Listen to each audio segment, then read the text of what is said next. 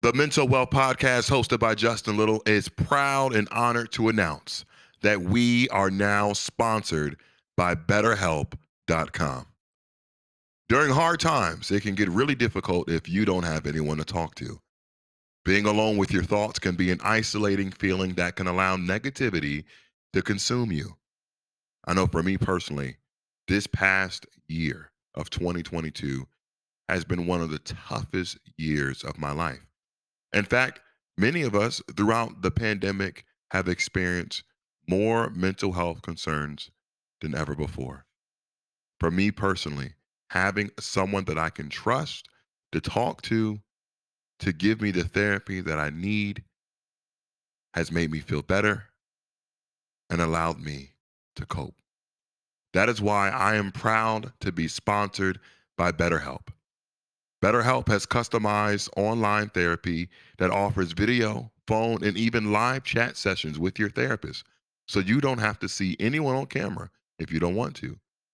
There's a broad range of expertise in BetterHelp's 20,000 plus therapist network that gives you access to help that may not be available in your area. You just fill out a questionnaire to help assess your specific needs, and then you get matched with a therapist in under 48 hours. Then you schedule secure video and phone sessions. Plus, you can exchange unlimited messages, and everything you share is completely confidential. You can request a new therapist at no additional charge anytime. Join the 2 million plus people who have taken charge of their mental health with an experienced BetterHelp therapist. So many people use BetterHelp that they are currently recruiting additional therapists in all 50 states. Get 10% off of your first month at betterhelp.com slash mental wealth. That's better, H-E-L-P dot com slash mental wealth. Go get that 10%. And most importantly, take care of yourselves. Welcome. I'm Justin Little, host of the Mental Wealth Podcast, available on Apple, Spotify, and Google, and now heard in 31 plus countries worldwide. Thank you so much for listening. Please subscribe, follow, and share this podcast. And feel free to leave us a review. To support us, find us on Instagram at the mental underscore wealth podcast. And be sure to visit our brand new website, www.mentalwealthpodcast.org. That's www.mentalwealthpodcast.org. If you'd like to support us financially, be a guest, or sponsor an episode, please email us at contacttmwp at gmail.com. As always, please take the time to invest into your mental health, wealth, and well being. Thank you so much for listening. My name is Justin Little, and you're listening to the Mental Wealth Podcast.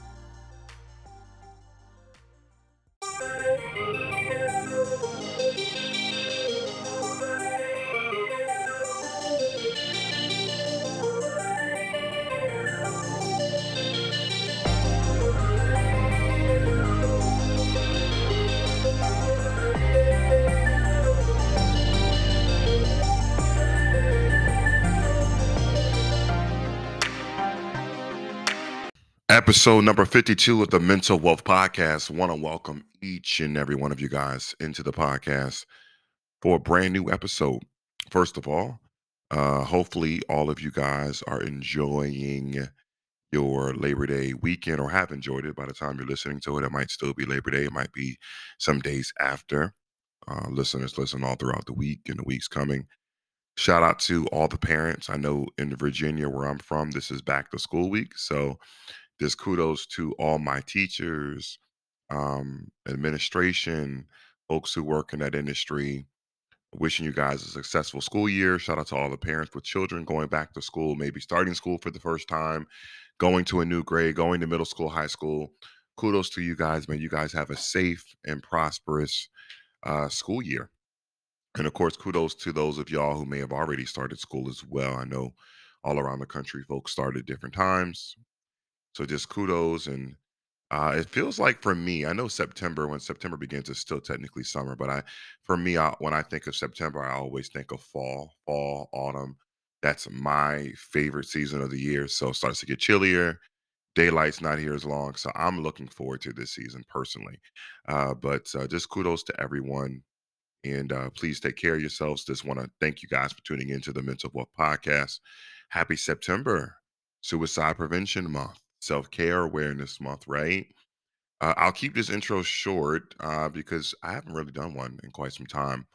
Uh, but as many of you have you've been keep, keeping up with episodes, I just got back from an amazing trip in Aruba. Oh my goodness, it was just what the doctor ordered.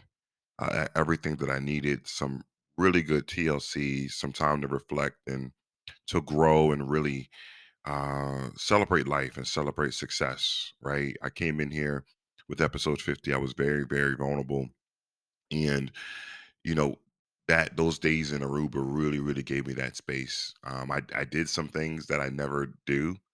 Uh, I got into the beach water, and I can swim, by the way. I can swim. Uh, but I grew up maybe 10 minutes from an ocean, a very popular ocean, and I can't tell you it's probably been 15 to 20 years the last time I've actually gone to the beach to go to the beach, right? I'm the guy who just goes for the food, leaves. I don't go on the sand. I don't go in the water.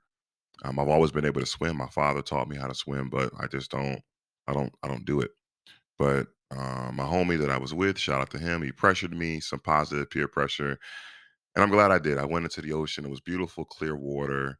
Got a chance to swim and feel the warmth of the Caribbean Sea, and just you know why not? Like YOLO, right? Uh, I was also able to.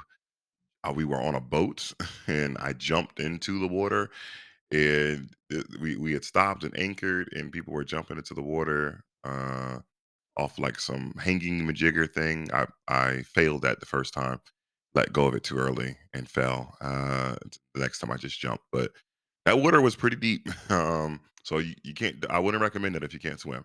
Uh, but uh, it was really just those are the two highlights. I could go on forever. I, I'll probably will open up more in coming episodes about just how much that trip meant to me, just kind of resetting and celebrating everything that happened for me, to me this year, and just moving forward with life going into the fall. But I'm back from that. We took a week off. Hopefully, you guys enjoyed the last episode. Hush, what a I just love that episode. I listened to it on the airplane and kudos to those to uh, to Antoine and Maisha. They had a very phenomenal, I mean phenomenal uh premiere in Miami. I, I saw pictures and videos. It was a full packed movie theater of folks enjoying this documentary for the first time. That was the premiere showing. they have other showings coming up. So make sure if you haven't listened to the last episode, listen to it, tap in, follow those folks, and see if it's coming to a city near you so that you can hear and see that documentary. Hush, help us say help. But as we gather here today, before I get into the meat of the episode and what you guys will be able to enjoy today, I want to come in with some statistics about suicide. Suicide Prevention Month is recognized in September, a month where we take some extra time to really focus on mental health. I have a special place in my heart for Suicide Prevention Month as a suicide survivor myself. Also, when it comes to this podcast, it was over a year ago when we did the episode with Tamu Lewis from the Lee Thompson Young Foundation celebrating Lee. Uh, August 19th uh, made nine years since his passing to suicide as he suffered from bipolar disorder.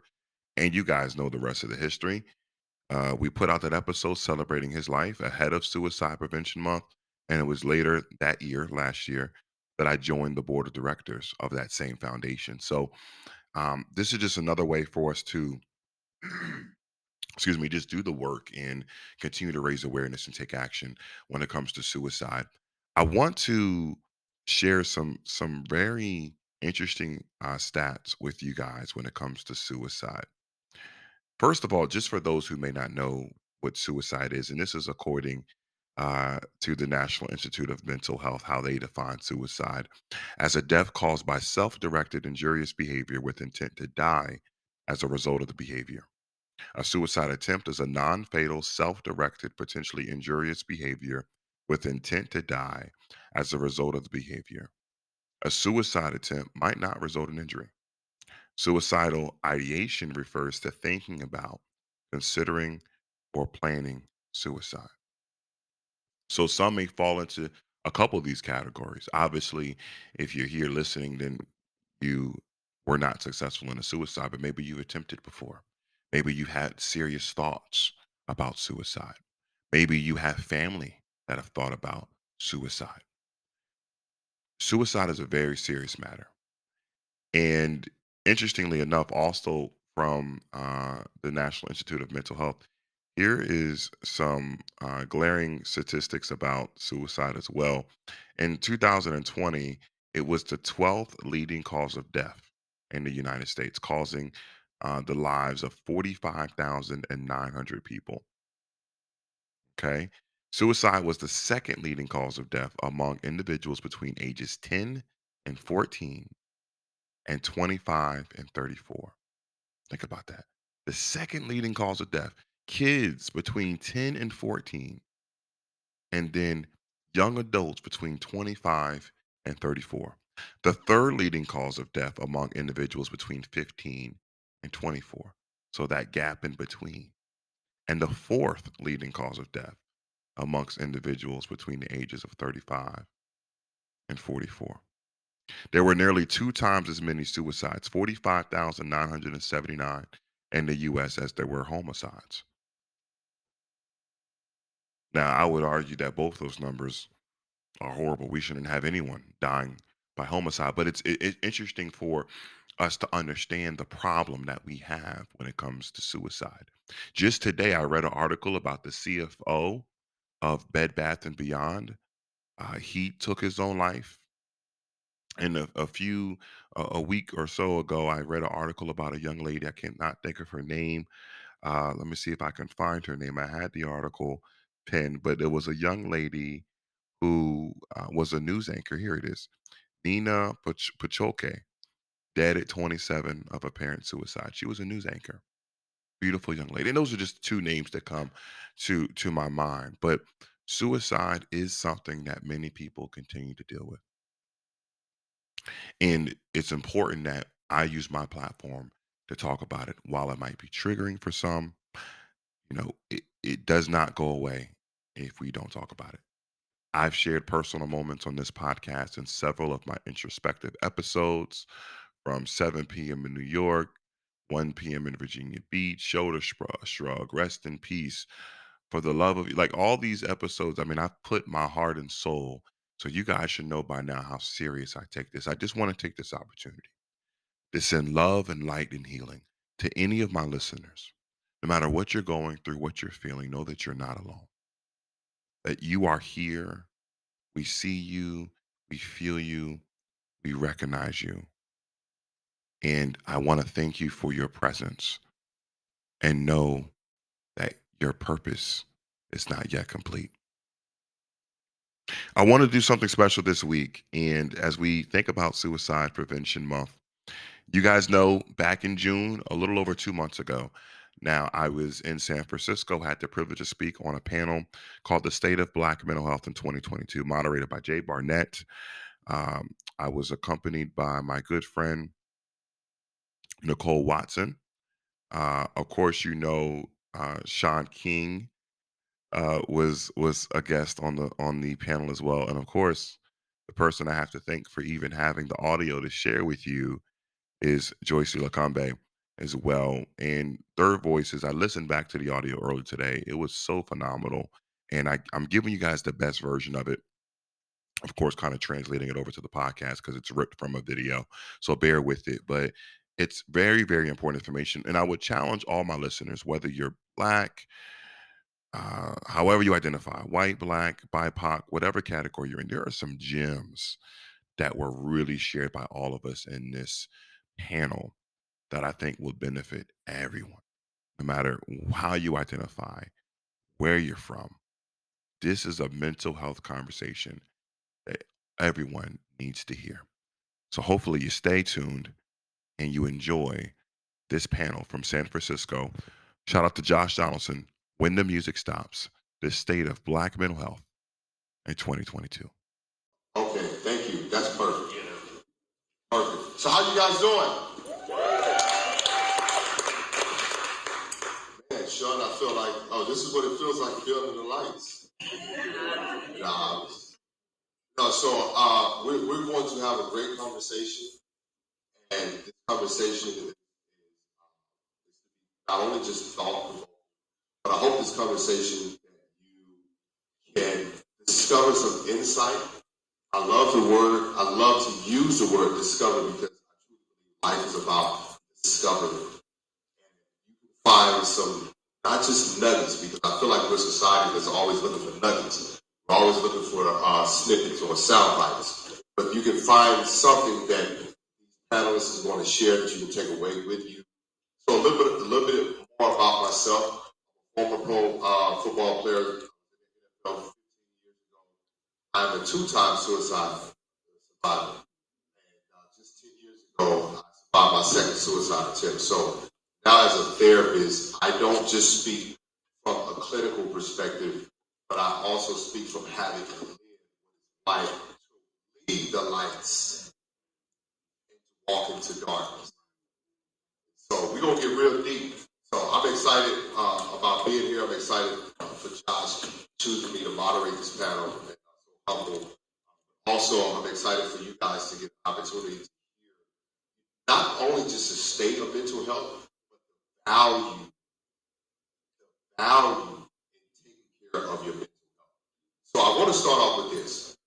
When we talk about mental health, we normally think about depression, anxiety, and all these other disorders. But your mental health is centered around mental, emotion, and your physical state. That's where we do life from. And I have this thing that if those three states are unhealthy and not in a good place, can cause a mental health issue or disorder. Does that make sense? Okay. When people think about mental health, they automatically go to depression. But I want to, I just have to break that down and give you a bit more context. So I want to start out with Na'kole. Na'kole. I want to make sure I have that right. Because, uh, you know, he was talking about you out here snatching lives. So I want to know what that snatch of lives why is mental health important to you? So for me, um, I'm very proactive in my suicide prevention. I don't wait for people to be on the brink and to be locked away in the hospital. I go on social media and I look for people who are saying, I want to kill myself. And I reach out to them. I know is that the mental health industry, if you will, can be so colonized that when people are suicidal, we want to put them in a box. You're suicidal because of this. You're suicidal because of that. The person may just be suicidal because they don't have money to pay their car note. And they want to jump off a bridge because they're tired of living in survival mode. But because we hear one word, we want to throw them over here. We want to send the police to their house. We want to do all of these things. So I believe that we have to be so in tune with people and what they have going on that we are more proactive, reactive. So that's what I do. That's why I do what I do. Wow. Listen, you guys, can y'all give a round of applause? I was in private practice for two years. And I walked away from last year private practice, especially from I saw about 600 people within 11 months. It was crazy. I could imagine looking for people who are making these threats and what that's like on your mental health. Justin, I want to go to you because as much as we are looking to help other people, what is the challenge that a lot of people in the mental health space have? Because oftentimes, who's helping the helper? Yeah, that's powerful. Um, yeah, we were just talking about this a few minutes ago. I feel like I like to fly. I love to fly. And what's the one of the first things that the flight attendants always tell you? Hey, in the case of an emergency, your own oxygen mask on before you help. And our natural tendency is to help other people just because a lot of us are born that way. We're born to be selfish, you know, energy in us, right? But you're no good to anyone else. If I pass out and I can't breathe, then how am I going to help someone else? So there's power pouring into yourself. Um, when you try to pour from an empty cup, I'm pouring into someone else and I have nothing to give. I'm not taking care of me. So I think self care is important. Um, saying no, one of the most powerful things you can do when you're in this space of, for me, podcasting. Sometimes I got to take breaks. I got to take a few weeks off. I got to say, look, I can't, I can't do it. Um, there's times when I do summits when I met you, and I'm there thinking I'm there to network, but I actually have to sit there and listen to the information because there's things for me to learn. So I can continue to evolve and become better at podcasting, but more importantly, be a better human being. I'm going through my thoughts, right? Of course, therapy isn't for everyone, but I do recommend you at least trying it. It's helped me um, just regulate through my own thoughts as having someone to speak to that I can trust and build a relationship with. So I can't just be telling my listeners to go to therapy and I'm not in therapy myself. Those things I think are important. And I like what you said too, you know, going to therapy. I'm an advocate for therapists who have therapists. If your therapist doesn't have a therapist, I'm not saying look for another therapist, but you might want to look for another therapist because who's helping you with your process? You're not here healing everybody else. Who's helping you process your own healing? So I, I, I think that was uh, really great, man, because this has been a very heavy past two years. Oh, you look like you got something for me already. Yeah, it has been. It has been. Um, 2020, 2020, you know, outside of the deaths that came from the pandemic, but it was a great reset for me. Because I was doing the most for everybody else except for myself. So, you know, what you were sharing with uh, self care, I was able to take a step back and say, I have to take care of me and set parameters around my life because Black people, we are naturally the caregivers, and that can be to a fault. So, mhm. Do you feel like we as black people uh, have a burden to please? It's a conditioned burden. Talk about that a little bit. Yeah, there's so much there. It's a conditioned burden to please. It's a survival,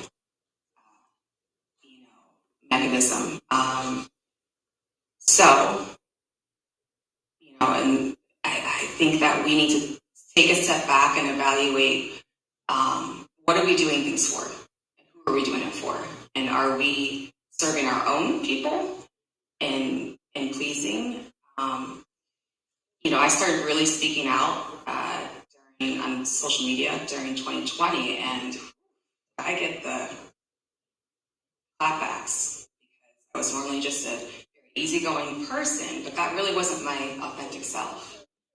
And so um, it was good to see who was really in my corner and who wasn't, and it kind of reduced my crowd of friends. Um, it was exactly what I needed. You said something about being conditioned to please. Right. I think there's also this thing where certain people groups are conditioned to be strong. And um, I traveled to Buffalo just two days after the mass shooting there at the Tops grocery store. And within 12 hours of the shooting, people were using a hashtag Buffalo Strong. And several leaders from Buffalo came to me and said, Shaun, I actually don't want this hashtag because people were imposing on us this notion that we were strong enough to endure this, that there was something there was something uniquely special about these victims and these families and this community that could just take it and keep on moving. And the community felt like, Shaun, we're not being given enough space to grieve, mourn, to heal. And so people were rushed back to work in Buffalo. People were not given the financial support that they needed in Buffalo. And any of us who travel there to be with people, it's even hard to quantify the, the trauma that was caused. I didn't meet a single person from Buffalo who didn't know someone who was killed there even just a person removed. These were elders, deacons, grandparents, and the city and the nation imposed on that community this notion that they were strong. And, and then the weird thing is, the next week, the same hashtag was used in Uvalde, Uvalde strong. Same thing, I got to know these families. And like families in Buffalo, families in Uvalde, yes, there there is a strength in surviving, but there's something wrong about us so quickly imposing strength on people whose babies were just killed. That's like I was a pastor and, and counselor for years, and when you're walking people who've lost their children or their loved ones, the worst thing you could ever tell them is be strong. No, That's not even that's not even good advice in that moment. And so we need to like we need to think of better words and better approaches on how we process our trauma in this country. And there's I mean I think there's widespread PTSD in our communities and just a hashtag doesn't help PTSD. Uh, telling people to be strong does not help PTSD. That's that's something that you need a therapeutic plan for. So um, I understand this need to just default to we can handle it, we can push through, but eventually that runs out. And when it runs out, you're going to find yourself in a very low place because hashtags and coined words are not enough when he used the word like when you're an empty cup. You poured all that you have out and all you have left are some phrases. This is not enough to get you through. Just let y'all sit with that for a second. And, and I'll tell you why, because so many times, especially as, as a man, when you're a boy, you hear man up. Right? You hear, how many men have heard that? Man up. Right? Men don't cry. And what this does is it creates a human to not feel. So the moment that you tell someone to be strong, what you're doing is you're taking away their ability to feel as a it's okay to say, I don't have it today. I think we, we, we create society that is uh, so infatuated with performance that people feel like they don't they, they can't take time off. Feel like no, I can't have a downtime. Because I have a thing that I like to say, just because Superman can take a bullet doesn't mean he should. It's okay to say, I don't have it. And you may be sitting here and you may not relate personal to what happened in Buffalo and Uvalde, but I'm sure somewhere in your life that you've experienced something and you probably felt forced to continue on because you didn't feel that you had the time and the space to process. When you don't process, your process will catch up with you. That's what happened with most people is, you know, because growing up, Shaun, you hear, oh, he had a mental, he had, he had a nervous breakdown. And I never understood that until I became an adult. And what you realize is that people had more them than they should be carrying. I could just wake up something real quick along the lines of the man up, be strong. One of the worst things I saw growing up in my community is this idea that don't show weakness, right? How many, I'm sure y'all have heard parents say, why are you telling our business? Why are you putting our business out there? So somehow me going to therapy and getting some healing is putting business in the streets. But that's me. I need to heal because we, this generation trauma in the black community is like we have to portray strength, but no, we don't. We, we, we can cry, we can have these emotions and have them normalized. And further, what's even more harmful is this idea that someone's your family, you have to deal with them, right? In instance, of, let's say someone's triggering you, they're a bad influence, they're not really, really don't want to be around. The only reason why you tolerate them is because they're family. But why you keep going to those spaces if someone's triggering you? I'm, I'm in a situation right now where I haven't spoken to my parents in two months because every time I speak to them, triggered. And so at, some, at what point do we as black people say, look, no more? And I love you, but I can love you from afar. Mm. Because at, at some point, I'm continuing to allow you to do this to me. And, I, and, and, and, and you're telling me that I have to deal with it because you're my parents or you're my family, you're my brother, you're my, look, I love you, but I love me more. Putting our mental health first sometimes means severing the ties in some of these toxic relationships.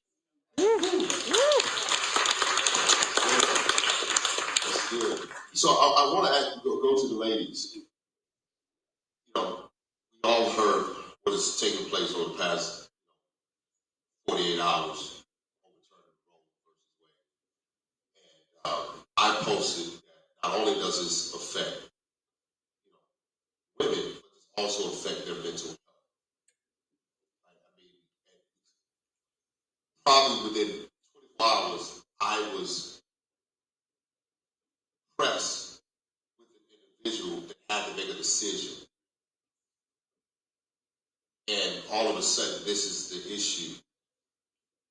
As a woman, and it may may affect you directly or may not affect you, uh, affect you indirectly. What is the what is the state that you think is going to have health, especially when it comes to women of color? So I think that what we have to consider is that a lot of these people doing all this talking aren't going to do anything. So I was in the airport getting ready to come here when the tweet dropped from CNN. I'm in the line rescheduling my flight, and I break down crying. And women in the line you, I can't have children. I'm neutered. I can't have children. But I was sad because I'm like, what is happening, right? But here's the thing that's really going to affect the mental health of all of the people who were clapping, all of the people who use their religion, their pro life, their this and their that to celebrate this happening. They are not going to buy any baby formula. They are not going to help anybody take care of their children. They are not going to take any of their resources and help any of these women do anything. We clap for stuff because it looks good, and that's what we think we are supposed to do. And we see all of these statistics and all of these social media handles, and we forget that there are people behind these profiles. There are people behind these laws. And so for me, I have taken, I know 12 crisis calls since I've been here. I just got here last night. Because people are saying, what am I going to do? I don't know what to do. I don't know where to go. And I had to sit on Facebook and see my mama post, not my mama, but this is what people were saying. I had to see, sit on Facebook and see my mama and my grandma and my pastor be happy about this. But I know if I call on them, they will not be there. They will not be there. And I think one of the things that is the greatest challenge when it comes to mental health is that everybody talks about mental health. Oh, I love people. I want to help people. But when it's time to be there, people are nowhere to be found.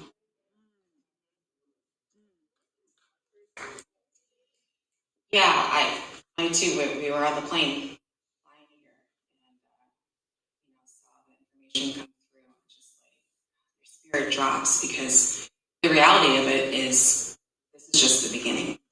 That's what it feels like. This is just the beginning. Like they have managed to strip this away. So what's next? And so, I mean, this is a great place to be today, knowing there's people here that are trying to affect change and actively affect change in their everyday lives.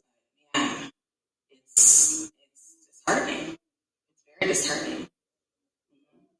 How, how did you, and either one of you can answer this, how did you process that? If you have.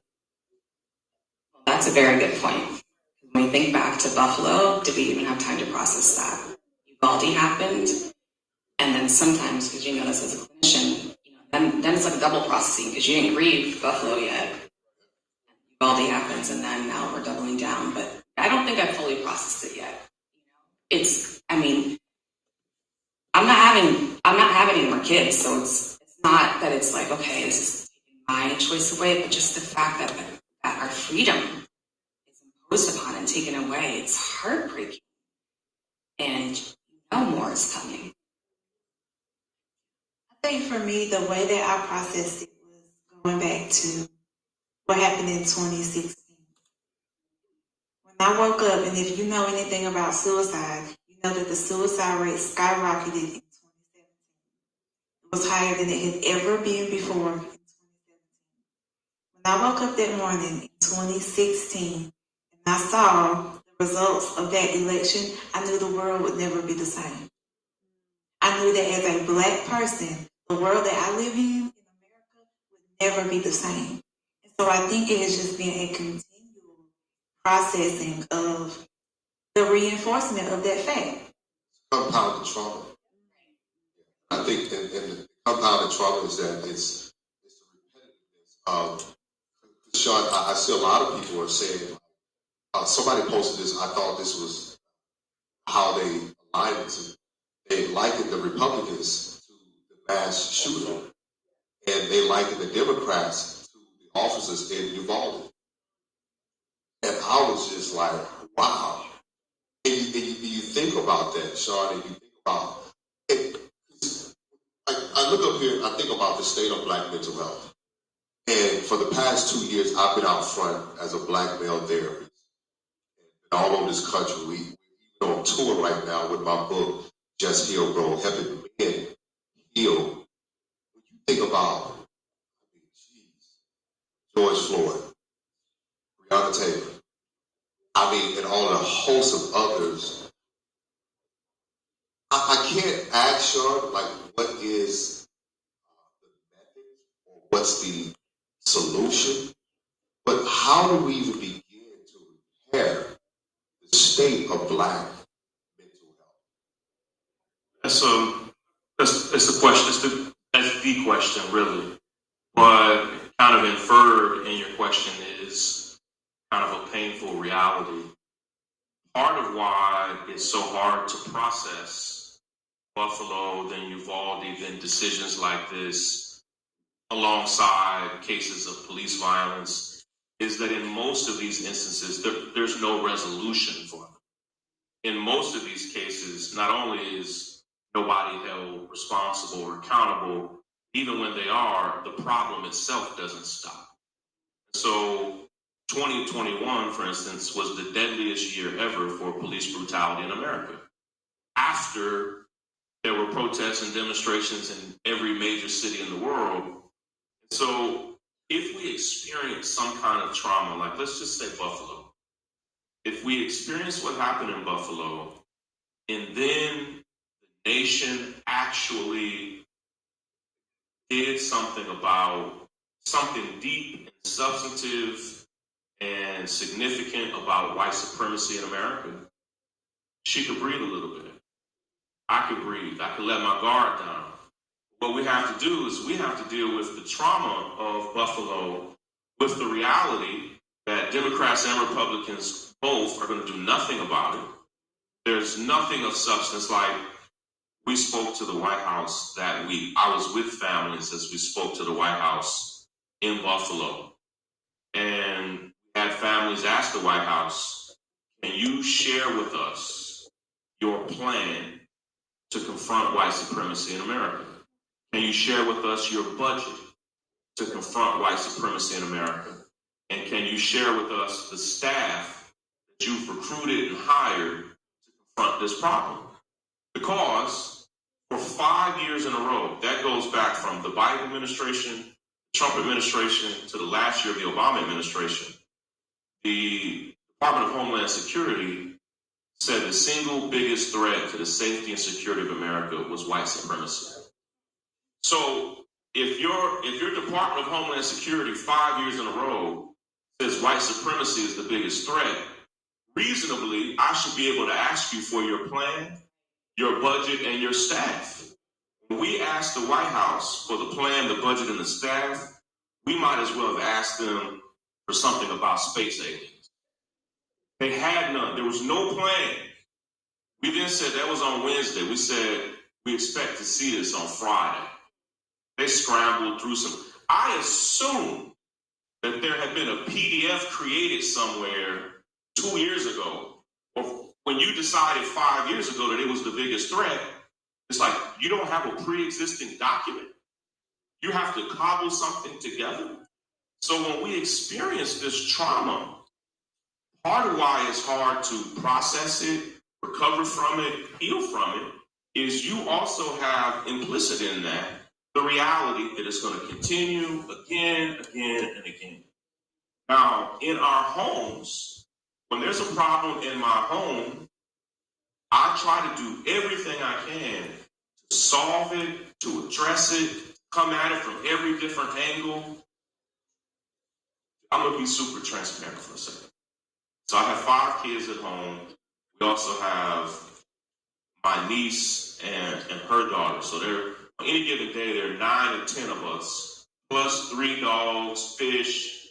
Like we like, there's a lot of chickens. We have chicken. We have six chickens, and so my family had done. We had started this thing where when when we get in arguments in our house, which we do, that somebody will often say something they can never take back. Like they'll say the harshest, ugliest, most painful thing. So we're trying to develop in my family a new practice of let's argue, but from now on when we argue, don't you dare say that thing that you know is going to break the soul and the spirit of the other person you're arguing does it mean we're never going to argue? No, but it's not going to go. Well, that's how it works in my home. We're trying to solve it. It's not how it works in San Francisco. It's not how it works in California. It's not how it works in the United States. Our problems recur and repeat themselves over and over and over again with no honest resolution in sight. And that's how do you heal if the thing that's stabbing you continues to stab you? So you might bandage this one, but this one's still Try to healing. get it better, they get you again. Come on, man. Right. And so that's so it makes it that you know we use the word the compounded trauma of it all makes it really hard to heal as individuals, as a people, as communities, and and that's why in some ways on a on a good day I feel like I grew up watching the Smurfs. And on the Smurfs, somebody else grew up watching Smurfs. Yeah. Good, good, good. Well, there was this there was this episode where there was this dam and the water was coming, and all the Smurfs had like their all their fingers and their toes trying to plug the holes. That's how I feel on a good day. On a good day, I feel like I got ten fingers and ten toes plugging all the holes in the dam. And if the dam, if, if the water doesn't just break and overwhelm me, I had a good day. And that's not sustainable. And, and so that's why you get more and more people saying, I'm going to leave this country. Uh, you know, Shaun, we should just break away and do something. Our, we should form our own place. We don't need to. I, I hear these people are just scrambling, trying to figure out is there a way we can live without so much compounded trauma day in and day out? Like I need to go to the session after this session.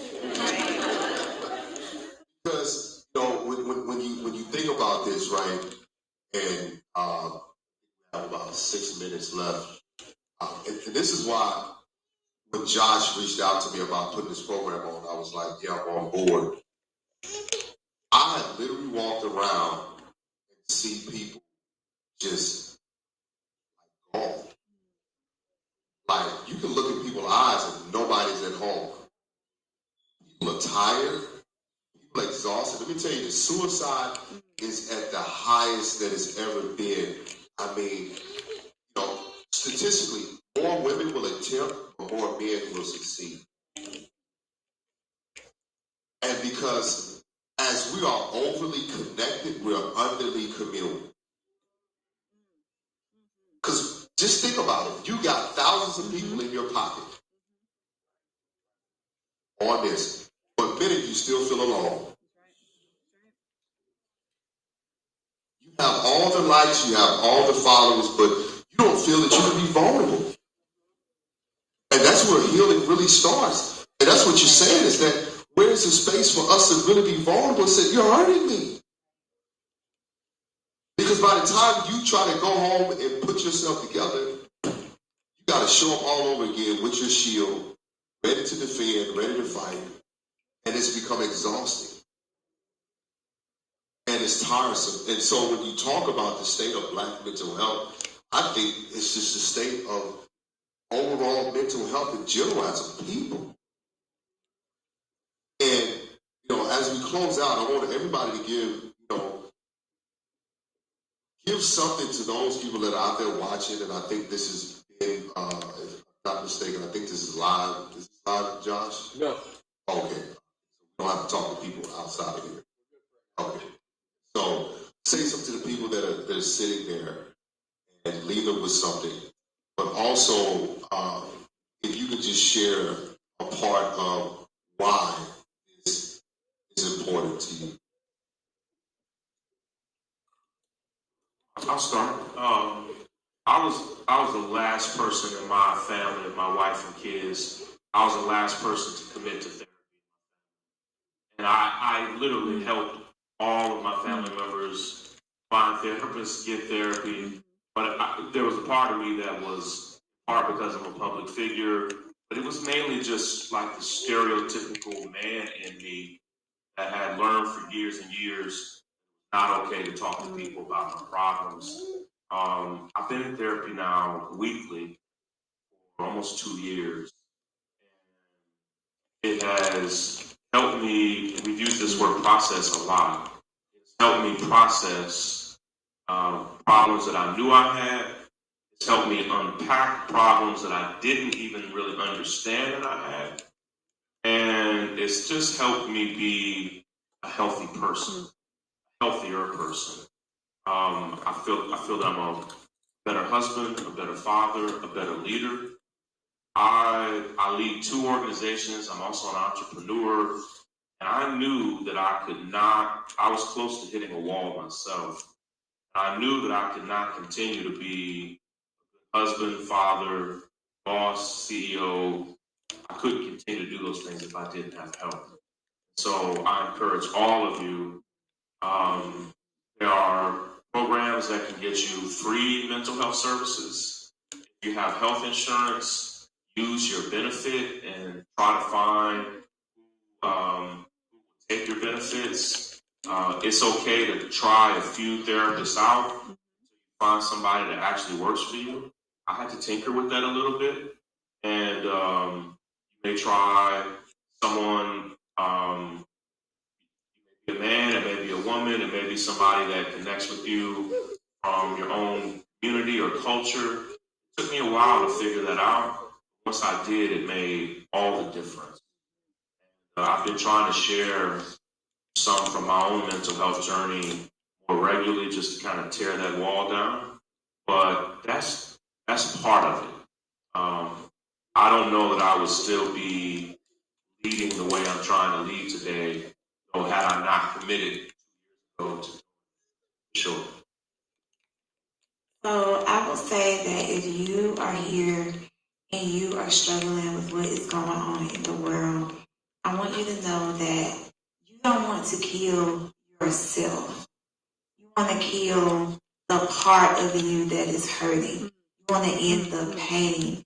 Want to end the suffering and the sorrow. That does not equate to killing yourself. Because there is a future version of who you are that is depending on you to make it through what you are going through.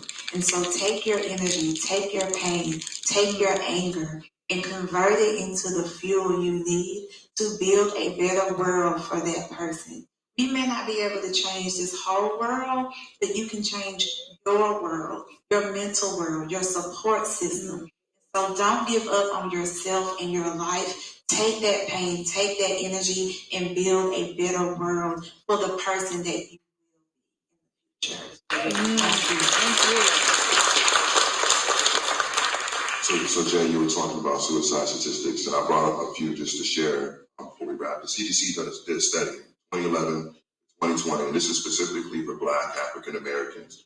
Suicide rate was about 9%, ages 15 to 24, but even higher ages 25 to 34. And that spoke to me because that's my age group, right? You talked about the ratio of men to women. It's about three to one of men completing suicide, black men, 11.7%, so about 2.6% uh, for women. So for some of you who can't see the shirt I'm wearing right now, it says Black Men Heal. It's an organization called Black Men Heal. Do some amazing work. Heal from what? Heal from the things that have troubled us for our entire lives. But the first step is admitting that you have something to heal from. You told me a long time ago, you can't heal what you're unwilling to reveal. And so that's something that I had to learn because if, if this stigma in our community to not talk, not speak up, I heard Michelle Williams say that same day, she said, here's a rug. What y'all have done is y'all swept everything underneath the rug. If I would have looked at your rugs, filthy, right? So can we just stop uh, hiding? Let's just open up and be honest about the things that have hurt us, that have troubled us, that have triggered us. And if we can stop uh, hiding, then we can start healing, right? And if we can do that, then I know we can turn these numbers around. We can save more lives. Uh, we can prevent suicides, and particularly in black community. So that's why this work is important.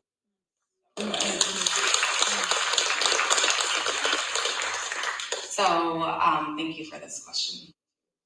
Um, so I'm a therapist that has a therapist, and um, to her in the seasons that I need to. But um, I'm in private practice, and my company's name is called Illuminating Hope. And because I know that in every situation, even as dire as yesterday felt, and in the state of our nation today, there's always hope. Hope because there's people are willing. Um, so about a year ago, I was found myself in a place where I was starting to have panic attacks. I had a panic attack before. I'm a therapist, never had a panic attack before. But um, I knew in that moment I was not going to let this be something that was going to be part of my life. And so I sought out help. I sought specific help. There, to Shaun's point, there's uh, access. Um, there's uh, free therapy. Black Men Heal has free therapy. Um, different organizations have free therapy. Just get help because there's always, always, always hope.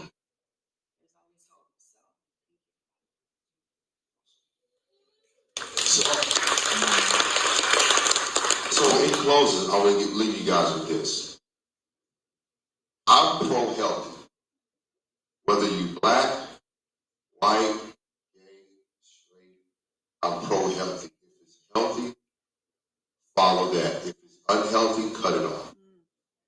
I'm talking about behaviors, people, set boundaries. One of the things is, and uh, this is my first time meeting Shaun, but I, I follow him. I pray for you often, brother. And I pray for you often because I couldn't imagine the weight that you carry to be out front takes a lot of courage.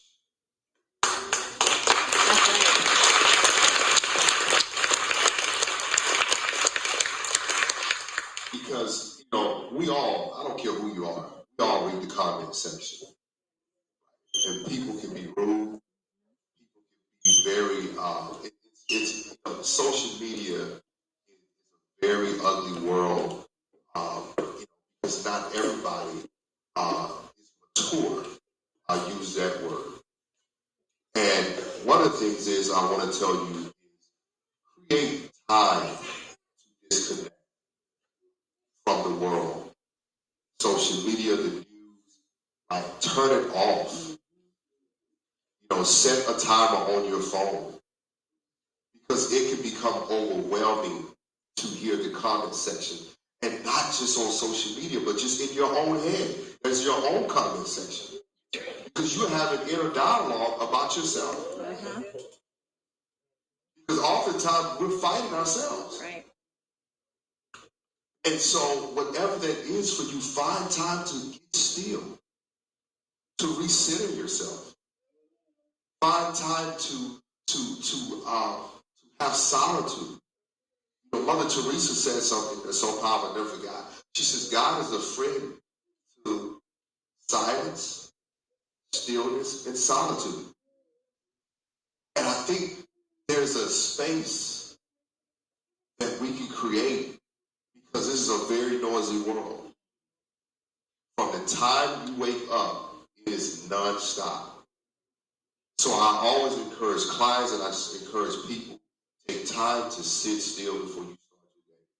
Whether you pray, meditate, read, journal, whatever you do. Because your mental health is going to determine your quality of life. If your body ain't right, nothing is right. I don't care how much money you make. I don't care how many, how much, how many followers, how much of your status. It doesn't matter if this and that is not in sync. If your heart and mind can't shake hands and come in agreement, you're all over the place. How many of you, I know you have to raise your hand. How many of you go uh, that know people that are not stable?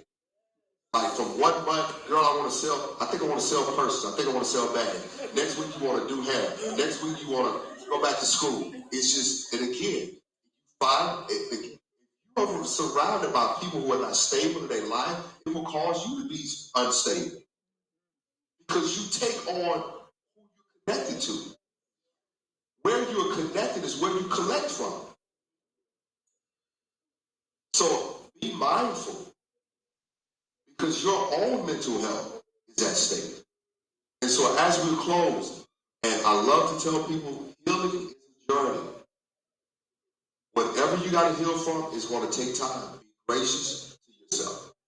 Whether it's forgiving your parents, forgiving a spouse or somebody, because most of us are trying to do life while trying to not remember what was or what happened. And guess what? You take you and your past wherever you go. And if you don't address it, it's going to show up somewhere.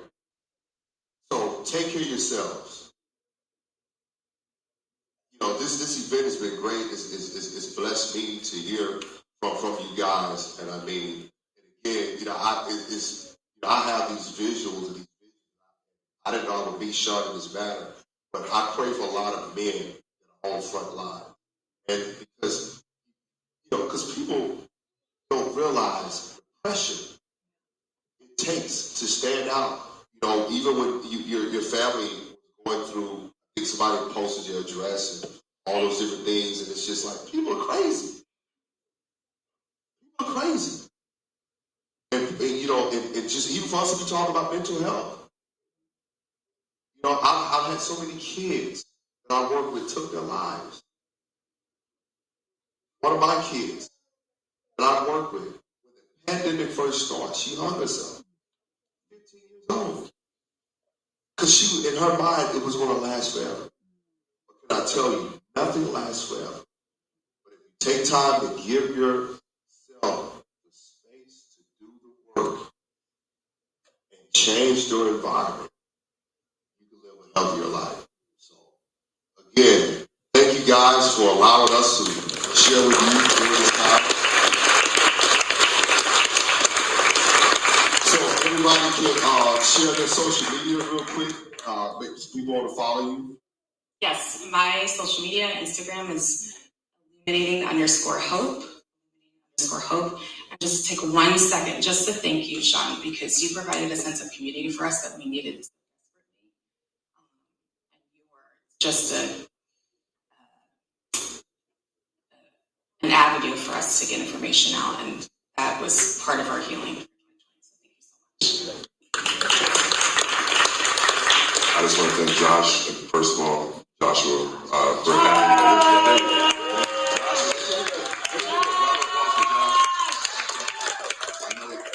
The blood, sweat, and tears you put into this event, making this event happen. Um, hopefully this, this turned out to be exactly what you wanted it to be. This has been amazing. So thank you for having me here. Uh, you can find me on Instagram at the mental underscore wealth podcast or visit my website, mentalwealthpodcast.org. Find out all of, where all of our episodes are, Apple, Spotify, Google, and connect. And we're, we look forward to connecting with all of you. It's an amazing podcast. Thank you. No, take them flowers, man. Ah. That's that. We got to do that. We got to take Take flowers. them flowers. Listen, I told Shaun that because I'm tired of men getting flowers when they dead. Yes, Amen. that's right. Take Take those flowers. He has an amazing podcast.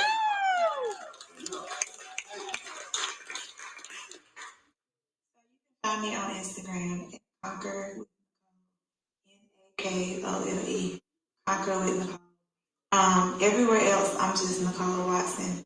Follow me on Twitter. That's where I do all my junk talking. If y'all like to be entertained by people talking junk, follow me on Twitter at Na'kole Watson. Uh, I'll be sure to follow everybody. Um, thank you, Josh, for bringing us together. And it's um, it's an important thing that you did to.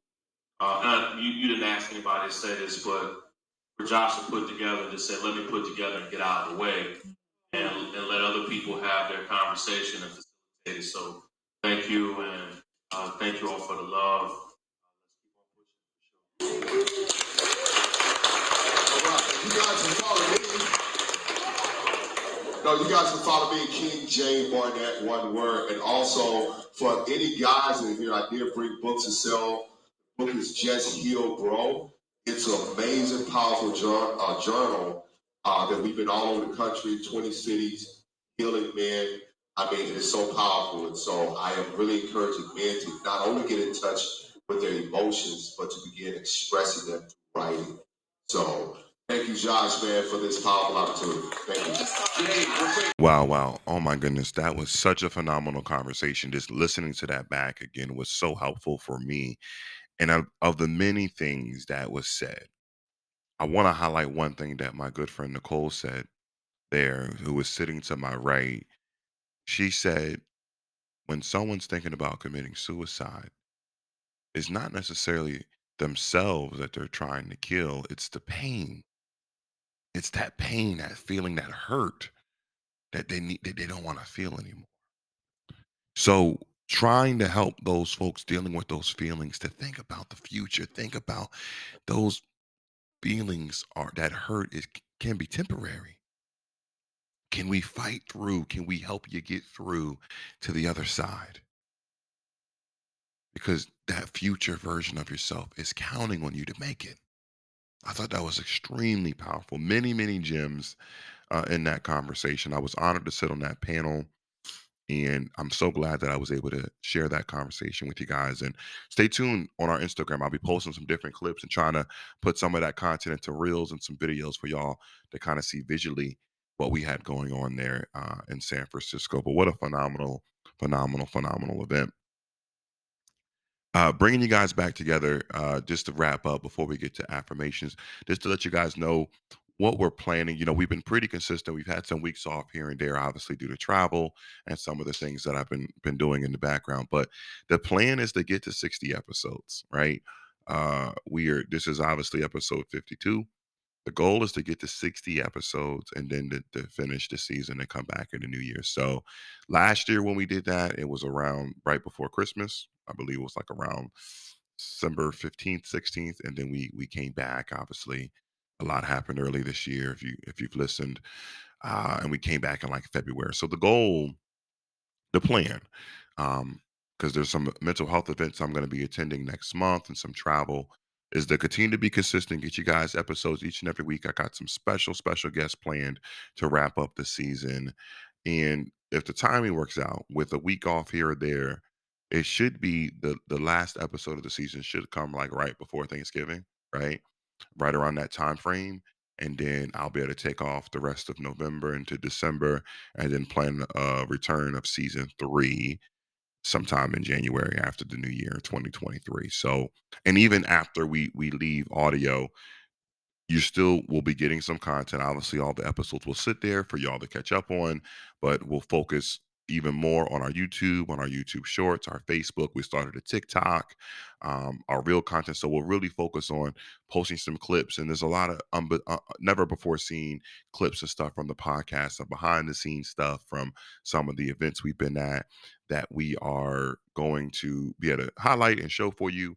And Podfest that I was at last this past May is going to be in January. And it looks like I should be speaking at that event too. So more to come on that, but that's going to be late January, still in Orlando at a different hotel at a different hotel. So more to come on that. And so that's going to align pretty perfectly with trying to come back with season three launch after going to my second podfest and having the privilege of speaking again. So just want to let all my faithful listeners, those who supported since day one, know what's going on. Podcast isn't going anywhere. The brand is strong. We are strong, and we are here for you to continue to support you. Uh, one quick note before affirmations, too. I mentioned earlier on the top of the podcast, right, that I, I obviously came back from vacation. And in future episodes, I'll get into more details. But one thing that's important, guys, I took a vacation from my vacation. So I was blessed enough to be able to take like four or five days off for that, come back and not have to go right back to work. I took the whole week off. My first day back at work is going to be Tuesday after the holiday. So I know that's going to be a fun day, getting caught back up in 600 emails, right? But it gave me time to really just reflect and go grocery shop, pay bills, exercise, lay around and watch TV and just ch- clean up. Like just time for me and not to just really just wind down because I've been moving so much uh, before going on that holiday. And um, I really appreciated that. And uh, because of that, I wanted to share something really quick with y'all because a lot of times when people people will talk about the weekend or talk about a Sunday, a lazy Sunday, and say, you know, I did nothing, right? But here were some alternative ways to think about quote unquote, I did nothing, right? You could say, I've recuperated. I had a mental health day. I shortened my to do list. I took a nap. I chose not to make plans. I had a self care day. I stopped thinking so much. I rested. I, I got this from uh, Just Heal Bro. Of course, y'all know Jay Barnett, who moderated that panel you just listened to. That's his. That's his brand. I saw that. I was like, I had to share that on the podcast tonight because I'm like, those are just some different ways to think about the quote unquote I did nothing, right? Sometimes doing nothing is very great, but you're usually probably still doing something that's beneficial. Even if you laid in bed all day and just made yourself a sandwich and watched Netflix and you just rested, that's important because you might have needed it. Your body might have needed it. Your mind might have needed it. So let's celebrate that because September is also recognized as self-care awareness, right? So so let's normalize doing nothing, quote unquote. Let's normalize recuperating, resting, taking mental health days, relaxing, and pouring back into ourselves. I think is so, so very important. But this has been another great episode of the Mental Wealth Podcast. Hopefully, you guys enjoyed all the content that we have provided today and been providing. I want to leave you guys with affirmations and something from We the Urban nine things you need to hear today. Nine things you need to hear today. Number one, I hope September is good to you. Two, new month, new approach, new chances, new possibilities, new energy, new improvements, new growth. Third, everything is going to be okay. Everything is going to work out. Everything is going to be okay. Everything is going to work out. Number four, forgive yourself often. Five, sending peace and love to everyone, overcoming emotions they never outwardly show. Number six, you deserve to be loved how you want to be loved. You deserve to be loved how you love. You deserve to be loved and not hide parts of yourself. You deserve to be loved even as you are healing. You deserve to be loved, flaws and all. You deserve more than half love. Don't settle. Number seven, be serious about your peace and space. Number eight, Despite everything you're going through right now, you're doing a great job. Keep going. And number nine, I hope something good happens for you today. Hopefully, those nine things, and it's on my Instagram story. It should be up if you're listening to this first day. Go to my Instagram, the mental underscore wealth podcast. Be sure to tap in, like, comment on some of our amazing content. This is shared to my Instagram story. Currently, should be up there until about two o'clock Monday afternoon, East Coast time. Here's the affirmation My life is great. I'm capable of handling anything thrown my way today. I do not allow other people's perceptions, projections, and fears alter how I feel about myself. I am deserving of good things. I am disciplined and mindful. I release what doesn't align and lean into what propels my growth.